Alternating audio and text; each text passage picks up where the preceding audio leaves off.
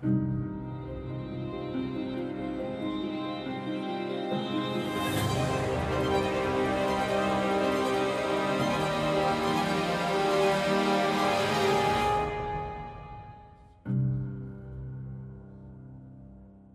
this morning we conclude our series on Ruth, Redemption from Bethlehem. And even though we're concluding that little story on redemption, I want you to know, if you don't already, the bigger story of redemption actually continues. And we're at the front end of a season in which we celebrate redemption. And so maybe this is a perfect time of year to look at this little book which helps us understand some of the big themes, the big themes of the Bible, and the major theme of the Christmas season.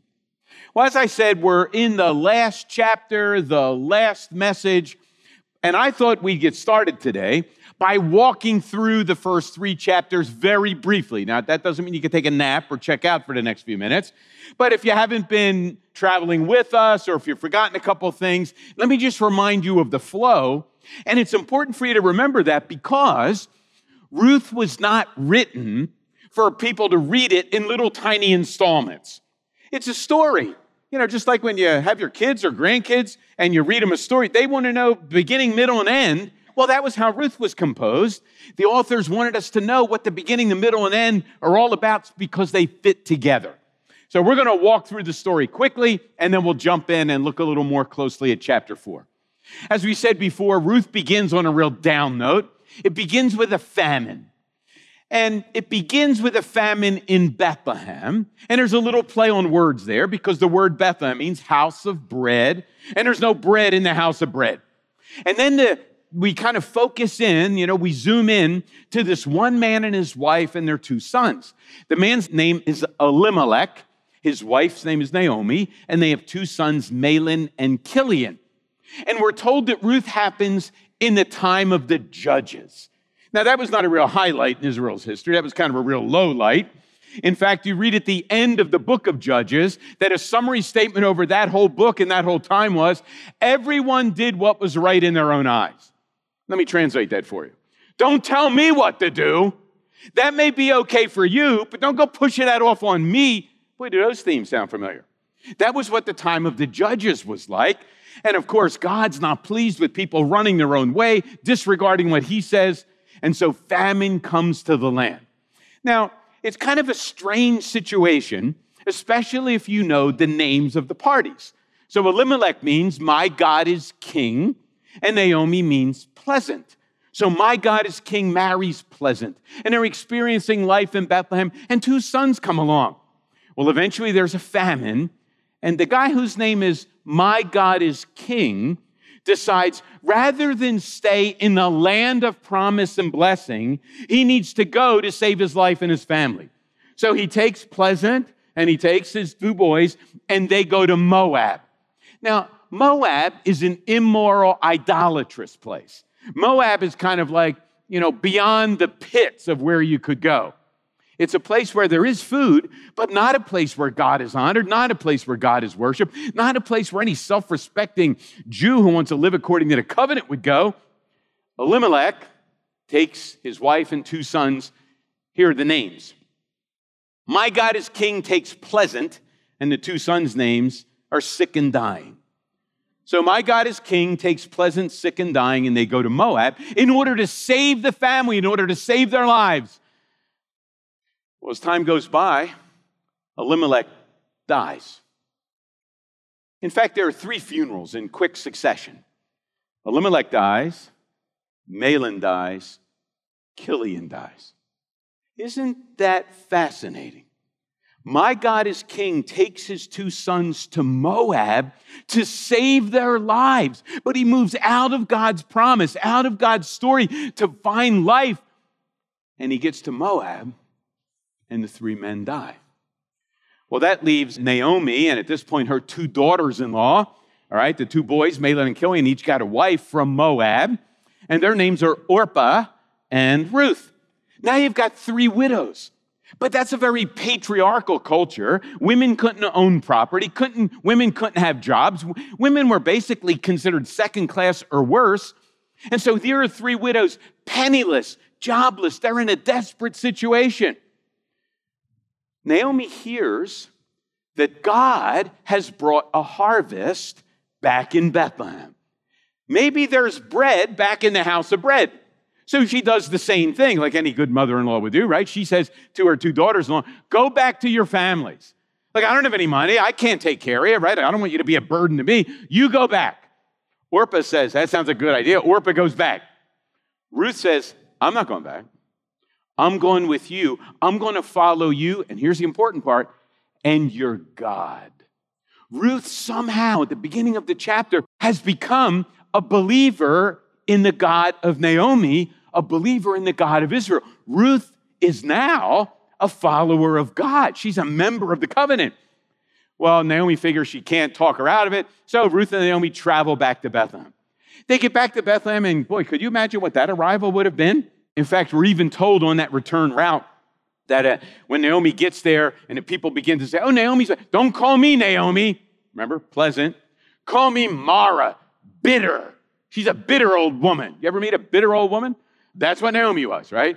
And she's technically bitter at life circumstances, bitter at people, but she's ticked off at God. And she's not afraid to say it. God kind of ruined her life. They go to Moab to save their family, to save their lives. They go to Moab, and yeah, they may have found some bread. Elimelech dies. Mahlon Chilion, she's left with nothing. She returns home. She probably doesn't even have property when she returns. That had to be sold in the famine. The return is terrible. But when you come to the end of that first scene, there's a little bit of glimmer of hope. We're told that God has brought about a harvest. And that really brings us to the whole gleaning situation, which we talked about a few weeks ago. And gleaning was kind of like the safety net of the society. You can listen to that message if you want sometime. But here's the point God says to the rich landowners, don't be greedy pigs. And God says to the poverty stricken, don't be lazy bums, right? Don't be greedy pigs. Don't pick up every kernel of grain from the fields. Only go through it once and let the rest there. He says to those that need to eat, go into the fields and work. And that's a hard, dirty job, right? I mean, go into the fields. I mean, it's hot. It's in, you know, it's in the desert area. I mean, they're sweating, they're stinking. Ruth goes to glean and she collects lots of stuff. And while she's there, she discovers she's gleaning in the field of this rich guy named Boaz. And he becomes one of the central characters. She goes home and she doesn't know anything about Boaz, right? She's not from Bethlehem. And she says to, well, she takes all this stuff home and I well, where have you been gleaning today? And uh, Ruth says, Oh, I've been gleaning in this guy's field. I think his name was Boaz, some, some funny name, right? Boaz. Then we say, Oh, Boaz, he's a relative. He could be a guardian redeemer, a kinsman redeemer. You got to be family, and maybe he could redeem. Now, those two things go together. Here's how the whole kinsman redeemer redemption theme went, which becomes the highlight, one of the big themes of the story. God had worked it out back then that if a family or if an individual got really in debt, they would sell their property in order to pay off their debts.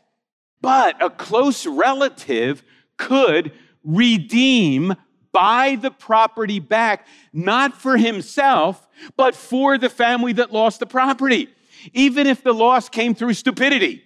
If the loss came through sickness, a family member could buy back the property, but the property doesn't go to the purchaser, it goes to the person that lost the property. Right, there's another catch in the whole story. If a woman becomes a widow, particularly a young woman, and there's no children, right, no safety net, a closest of kin, typically a brother, could take that widow and have a son from that widow so that her line, the dead husband's line, would continue. Both of those themes are happening. So Naomi says, uh oh, we probably lost the land, or I need the land bought back for me. We don't have any males in the family. Maybe Boaz can be the one. And that brings us to the proposal, which Carlos walked us through last week. And how does the proposal? It's a dangerous situation, right? Naomi comes up with a plan, and on first blush, you may think, oh my goodness, Naomi must not care much for Ruth. Go to the threshing floor. Are you kidding? The threshing floor? Women don't go to the threshing floor. The men meet there. The threshing floor was kind of like the frat house. All right? You know, lots of drinking on the threshing floor, lots of, you know, women of ill repute go to the threshing floor. Naomi says, Ruth, go to the threshing floor. Well, she goes to the threshing floor and she proposes that Boaz propose. She's not really allowed to propose, but she proposes that he propose. So she basically says, Hey, Boaz, I've got a proposal for you. Why don't you propose to me? I'll accept the proposal, and then we'll kind of get hitched. Amazingly, Boaz says, I'll do it. I'll do it. But there's a glitch, a big problem. You see, there are lots of rules with this whole kinsman redeemer thing. And it kind of circled down the closest relative had first crack at making the redemption. Well, there's a closer relative than Boaz. So he says, Well, Ruth, I'll tell you what, I'm honored that you do this. You know, maybe he's an old guy, maybe he's gross looking, we don't know. Whatever it is, I'm really honored that you're doing it. But, you know, there's a glitch. There's a closer relative. I got to do If he redeems you, good, you'll be redeemed. You and Naomi will be okay. If he doesn't redeem, I'm your man. I'll redeem. And that brings us to chapter four. So if you have your Bibles, turn to chapter four. We're going to kind of read through it, and I'll just tease out a couple points and we'll wrap this baby up. So, chapter four, the whole story is going to come together now. You had to know about famines and funerals and return, and you had to know about proposals, and you had to know all that. And here we come to chapter four of Ruth. Meanwhile, Boaz went up to the town gate and sat down there just as the guardian redeemer he had mentioned came along. Boaz said, Come over here, my friend, and sit down. So we went over and sat down. Boaz took 10 of the elders of the town and said, Sit here. And they did so. Then he said to the guardian redeemer, Naomi, who has come back from Moab, is selling the piece of land that belonged to our relative Elimelech. I thought I should bring the matter to your attention and suggest that you buy it in the presence of these seated here and in the presence of the elders of my people. If you will redeem it, do so. But if you will not, let me know so that I will redeem it, for no one has the right to do it except you, and I am next in line. So there's the legalities. I will redeem it, he said. And Boaz said, Oh, yeah, and by the way, uh, a little Columbo here, right? By the way, on the day you buy the land from Naomi, you also get Ruth, the Moabite, the dead woman's widow, in order to maintain the name of the dead with his property. At this, the guardian redeemer said, Oh, then I cannot redeem it, because I might endanger my own estate. You redeem it yourself, I cannot do it. Now, in earlier times in Israel, for the redemption and transfer of property to become final, one party took off a sandal and gave it to the other. This was the method of legalizing transactions in Israel. So the guardian redeemer said to Boaz, Buy it yourself. And he removed his sandal. Then Boaz announced to the elders and all the people, Today you are witnesses that I have bought from Naomi all the property of Elimelech, Chilion, and Mahlon. I have also acquired Ruth the Moabite, Mahlon's widow, as my wife, in order to maintain the name of the dead with his property, so that his name will not disappear from among his family or from his hometown. Today you are witnesses. Then the elders and all the people at the gate said, We are witnesses. May the Lord make the woman who is coming into your home like Rachel and Leah, who together build up the family of Israel. May you have standing in Ephrathah and be famous in Bethlehem. Through the offspring the Lord gives you by this young woman, may your family be like that of Perez, whom Tamar bore to Judah. So Boaz took Ruth, and she became his wife. When he made love to her, the Lord enabled her to conceive, and she gave birth to a son. The women said to Naomi, Praise be to the Lord, who this day has not left you without a guardian redeemer. May he become famous throughout Israel. He will renew your life and sustain you in your old age for your daughter in law, who loves you and who is better to you than seven sons, has given him birth. Then Naomi took the child in her arms and cared for him.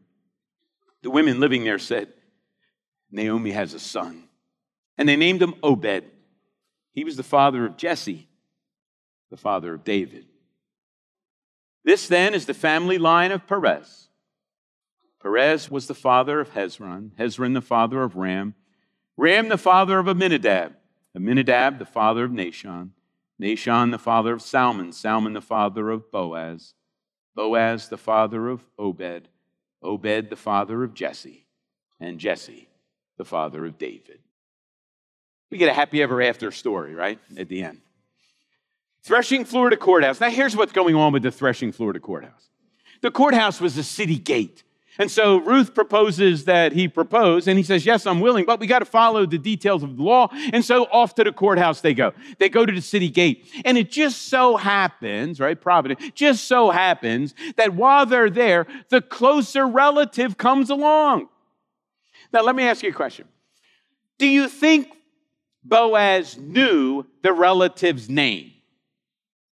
Of course he knew his name. Small town.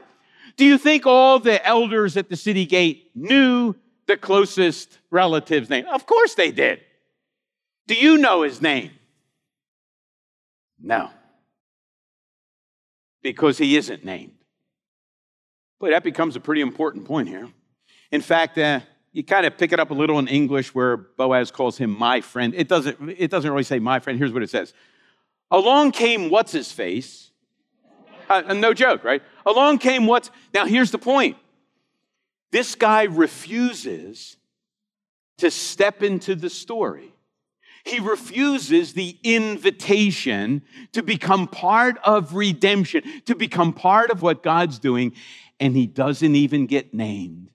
He walks away, and the story continues without him. A little reminiscence of Orpah returns to Moab rather than return with Naomi. Never heard from again. The invitation is given to what's his face to step into the redemptive story. He refuses, never heard from again. But at the courthouse, the decision's made. And I, I do want to point this out. Boaz didn't become a man of standing, right? A man who had lots of finances, a man who owned fields, a man who had the wherewithal and the finances to buy Naomi's field. You don't become that way by being a fool. You become that way by being kind of shrewd, right? And you know, when, when, I read that, when I read that section, I always think of uh, what Jesus said: "Be as shrewd as serpents and innocent as doves." You know, if you look at Boaz's life, he's kind of innocent and gracious and generous up till this point, right? He sees this woman from Moab gleaning in his field. He welcomes her because of her, of her character. He says, Oh, come and drink the water pots preserved for the men. He gives her extra grain to take home to Naomi. He's reaching out. He's generous. He's gracious. He's loving. And he's also very shrewd. He's some negotiator. Notice how he does the negotiation. He says to Ruth, right, in chapter three, I will do the proposal, but there's somebody closer. Then the closer of kin, what's his face, comes along. And here's what he says. The first thing he says is, Hey, not sure you know this. Naomi's back, and you're the next in line. Do you want to redeem the land? He says, You bet. That's a good investment, right? Particularly because Naomi's old, she's a widow, she's not going to have any kids. Here's how that worked he would either buy the land back from the people that Elimelech had to sell it to, or he would buy it from Naomi herself. But anyway, he loses whatever the land costs. But since Naomi's too old to have kids, the purchase remains part of his estate. She's not going to have any kids, right? And so he's not really giving anything up. He's just making an investment, and it's a good investment. The land's probably great. I'll buy the land. But Boaz isn't done. He then says that, yeah, now you do recognize when you buy the land, you get Naomi, the bitter old grandmother, right? I was thinking, imagine your realtor. I was thinking Scott Newell, right. I was thinking him. Imagine Scott showing a home to somebody, right? Now look at his home. It's beautiful. Oh, by the way, the bitter old grandmother in the attic, she comes with it, right? How many people are buying? He, he mentions the land, and then he brings up, you get the bitter old hag too. She stays with the house. Lastly, he plays the card. Oh, yeah, by the way, you also get Ruth, the Moabite, the idolater, the woman who comes from. Notice, we could list a page, and Boaz could have listed a page of her positive qualities. How many positive qualities does he, does he mention at the negotiation? None. Ruth from Moab, period. Well, at that point, what's his face says, uh, I don't want the land. I can't do it. Because now he realizes Ruth's young. If he buys the land, he not only gets Naomi, he now gets Ruth. Ruth can have a son. And if Ruth does have a son, the land doesn't stay with what's his face's estate. It goes into Naomi's family line, and Mahlon's son inherits the property that what's his face bought. He's, I'm not doing that. That's crazy. Why would I give up the inheritance for my family? Why would I liquidate my estate? Why would I take something away from my children to bring somebody else in? He says no. Boaz then says to all the people, Okay, you've all heard it, right? He has declined the invitation to buy the property, get the bitter old woman, and get Ruth the Moabite. You right? I'll take it. And we go from the threshing floor to the courthouse. In quick succession, the scenes change courthouse to the wedding chapel. And Boaz wastes no time. He marries Ruth, he fulfills the obligation. Notice, this is a costly deal for him, right? I'm not sure what other holdings he had, but if he purchases this land either from the creditor or if he purchases it and gives Naomi the asset, that money, if Ruth has a kid, is now out of his family line and Mahlon's descendants get the property. He's willing to sacrifice. I mean, this is a costly deal for him, right? He marries Ruth. And for only the second time in the book, we read that God showed up. God showed up and Ruth gets pregnant.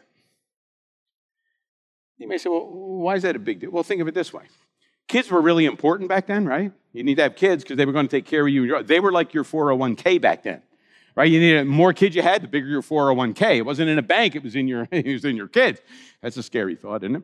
Uh, well, Mahlon was married to Ruth for 10 years. How many kids did they have? Something's not right. Don't you think in that culture, in that society, they would have tried to have kids? Sure, they did. Either Ruth is barren or Mahlon can't have kids. Ruth is childless in a culture that esteemed and prized having kids. God shows up and Ruth gets pregnant. The first time God showed up was in chapter one when we read, and God brought about a harvest and brought bread back to the house of bread. Now God is bringing fertility to a young couple, Boaz and Ruth. Boy, think about the, um, the change in Ruth. I, I, I'm kind of glad we're putting the whole book together. It starts out Ruth comes from Moab. She's an idolater from a country that doesn't know much about God, from an immoral context. Probably she's a worshiper of Chemosh, the god of Moab. She's far from God. Then she's a widow. Then she's an outcast. She's an outsider. She's an immigrant back in Bethlehem. But before the book ends, she's not only accepted, she's not only protected, she's well fed. She is the wife of Boaz, a man of standing and she is the mother of a child. What happened to Orpah and what's his face? Yeah, we don't know. They're not in the story. But we know what happens to Naomi, and we know what happens to Ruth, and we know what happened to Boaz. Because they accepted the invitation and the opportunity to be in the story, even if it meant some difficulties along the way. So we move from the wedding chapel to the delivery room. You know, kids have changed your life. You know that, right? You have kids. The only way you think kids won't change your life if you don't have any. I still, rem- I still, I, I, have nightmares. I have, I have dreams about this. Um, you know, being in the delivery room, I passed out once. I'm being in the delivery room with Ashley, first one being born, and so, and, and it's it's a gross experience, right? For, and and so they take the baby and they suck stuff out of every orifice you can imagine, right? And they put, and they, the babies have cheese all over them, it looks like, right? Kind of wrap them in a blanket, put them on this little thing. And So the doctor comes over and hands her to me, and he says, This is your daughter. And so, yeah, it's pretty cool, right? He then says, um, Okay, Kim's getting kind of cleaned up and worked on here. You come with me. So I put the baby down. I came with him. We get to the end of the hall. He says, Where's the baby? I said, Well, you didn't say bring her. She's still, well, go get her. And I'm walking down, I'm holding her like that. I'm walking down, I'm thinking, This is scared the life out of you, right? I, I, I mean, this is frightening stuff. I remember going home and putting her in the bassinet, and Kim and I sitting on the bed said, well, What do we do now, right? Grandkids are different, right? Grandkids make you want to do things you haven't done in years. Grandkids make you want to play dolls and trucks, make you want to go out and jump in mud puddles and go to the playground and build towers and play hide and seek and play no more kisses like crazy stuff right? And here's the funny thing. If you have two older you know older i'm one now right? Older grandparents my guess is before the grandkids came along you and your wife never played hide and seek and you didn't play trucks or go to the playground or jump in mud puddles. All of a sudden, grandkid come, you do crazy stuff, right? And you do it willingly. You, vo- you volunteer to do it. You're full of joy. Ruth gets a child, and Naomi gets her first grandchild. Grandparents, isn't it perfectly understandable when the section ends about the delivery room that it says, Naomi has a child because that grandson's sitting on her lap and he's bouncing him around. And this time she has tears, but not the tears of bitterness from chapter one. Now they're tears of joy and celebration in chapter four. God redeems and delivers. That's pretty amazing, isn't it? We go from the chapel to the delivery room. But that's not the end of Ruth. You notice how like, like that kind of ends, and there are more verses that come. Yeah, because we don't only go a chapel delivery room, we go from uh, Ruth to David. On the grand scheme of things, just in the context of Ruth, where did Ruth start? In the time of the judges. Everybody did what was right in his own eyes, right? All hell's breaking loose. To the time it ends with the word David's being born, the time when there's peace in the kingdom. When now there's a king. Everybody's not doing what's right in their own eyes. They have a king who's a man after God's own heart, who's calling people back to worship God, calling people to follow him. Now they have a king, and this king, in some ways, is a picture of what God wants to do for us. And David's allowing God to lead through him. And Ruth tells us about David. Did you see the genealogy? Here's the genealogy. Salmon became the father of Boaz, Boaz the father of Obed, Obed the father of Jesse, Jesse the father of David. Who would have thought an idolater from Moab is the great grandmother of King David. You wouldn't write that. God would write that. Because anybody that acknowledges their need and accepts the invitation to step into his story is welcomed into his story. But that's not the end of Ruth either. Because even though it kind of ends with that genealogy, there's another genealogy where those same exact words show up. We started the series by reading it, so I thought we'd read it at the end. Ruth is not only moving to David, Ruth is moving to Jesus. Let me just show you a few select verses from Matthew chapter 1. I'm not going to read the whole chapter. That'd be good for you this afternoon, right? I hope you take a nap when you read that long genealogy. Let me just read verse 1, jump to 5, then we'll jump down to the end. Here's Matthew 1 in a nutshell. Matthew begins This is the genealogy of Jesus the Messiah. Notice the name the son of David, son of Abraham. Jesus, David, Abraham. Abraham, the first Jew, but representative of all. David, the ultimate king. Jesus, the son of both. Then in verse 5, we read Does this sound familiar now? Salmon, the father of Boaz, whose mother was Ruth. Boaz, the father of Obed, whose mother was Ruth. She shows up twice. Obed, the father of Jesse, and Jesse, the father of King David. Wow. And Jacob, the father of Joseph, the husband of Mary, and Mary was the mother of Jesus, who is called the Messiah. Ruth's not only the great grandmother of David, she's like the great, great, great, great, great, great, great, great grandmother of Jesus. In his, that's amazing, right? I want to tease out quickly a couple lessons, couple because I like to end with lessons because I'm afraid what you'll do if I don't give you some starting points. Here we go. The first one. God is both sovereign and love. Now let, me get at this point this way. Let me ask you a few questions. You need to participate. Wait, wake up if you've been wait. I'm going to ask you, how many of you have plans for today? Small or great? Raise your hand. Good. You're going to eat lunch, right? Watch the Eagles game, take a nap, go for a run. Maybe not. Um, you're going to do something. How many of you have plans for this week? Yeah, go to work, maybe you got a date, go out to dinner, go to school. You have plans, right? How many of you have bigger plans for your life, right? You're working on your 401k, you're saving a little, you're planning vacation, right? I hate it getting cold too. You're planning to go somewhere warm, and you got all these plans, all these priorities. And can I just say, God's not interested in your plans? You're not sovereign. God's sovereign. I know it's a cliche, it's pretty true. If you want to hear God laugh, tell him your plans. Don't you think Elimelech had plans? Don't you think Naomi had plans? Don't you think Ruth and Mahlon had plans? Don't you think Boaz had plans? Don't you think Orpah had plans? And what's his face? Don't you think they all had plans, right?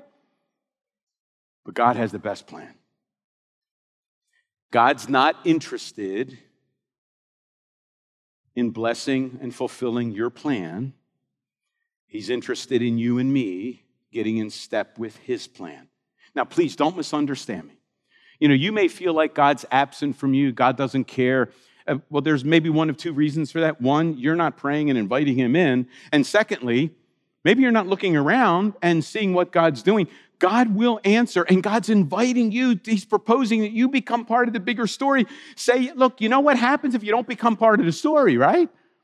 Here's the second one good news is always preceded by bad news. We love the joy of how Ruth ends, right? There's a grandson, there's a son, there's a wedding. How did Ruth begin? There's suffering, there's pain, there's famine, there's funerals, there's good news is always preceded by bad news. And it's the acknowledgement of our helplessness and hopelessness in the midst of bad news that is part of accepting the invitation that then God works to the good news. Good news always preceded by bad. Admit that. Don't, you know, don't try to pretend. God knows what's going on, knows what you're feeling. I mean, Naomi's yelling at God. You're ticked off at God. Tell him he can take it. He knows what you're thinking anyway. But when you're open and honest, you're in a position to accept the invitation. Which leads us to the last lesson it's identification that brings transformation. Number of points of identification in the book that we've been hinting at all the way through. Orpah identifies with Moab, steps out of the story, never to be heard from again. Ruth accepts the invitation as painful and as it's going to be. In a sense, she gives up her life so that Naomi can have a life. She steps into that redemptive story. And we still preach sermons about her in 2022. Boaz stepped into the story. What's his face? Stepped out of the story. He didn't accept the invitation, and we don't know his name or what happened to him. We know he's not part of the story. Boaz says, yeah, and that meant sacrifice, that meant difficulty. And we preach sermons and learn about Boaz in 2022. And Jesus stepped in to the story of this world, and we celebrate that at Christmas.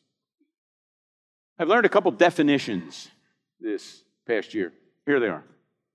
Transparency means letting other people know what's going on inside of you, kind of being open and honest, right? I hope you have a few people in your life that you can be transparent with. If not, you need to find, don't do that with everybody, right? Some people screw you, but they do that with some people. You have a close relationship. But vulnerability is different than transparency. Vulnerability is it inviting someone to journey with you. You know what Christmas is? Jesus saying, uh, your story is my story. Your past is my past. Your penalty is my penalty. My payment is your payment. Now, my story is your story. And my inheritance is your inheritance. Christmas means God's not just being transparent, He's doing it all through the Bible. Christmas is God becoming vulnerable. What are you going to do with that invitation? You got two examples of those who accept it in Ruth, two examples of those who reject it. That choice is yours. Let's pray. Father, we're thankful for, uh, for this little book that sometimes we ignore, sometimes it's uh, pushed aside, sometimes we don't think about its themes. And on kind of the micro level, it shows us that you really are interested in us and you care about us as individuals and families. But Lord, the themes there are the same themes of the whole Bible and the themes that we celebrate at Christmas. Lord, you propose that we step into the story. And if you haven't done that, friend, now would be a great time to do that. And if you have, maybe each day, ask God how to take the next step. Don't step out of the story, step into it. Yeah, there are twists and turns that you wouldn't choose, but in the end, there's joy and celebration that you cannot imagine. Thanks, Jesus. We pray in your name. Amen.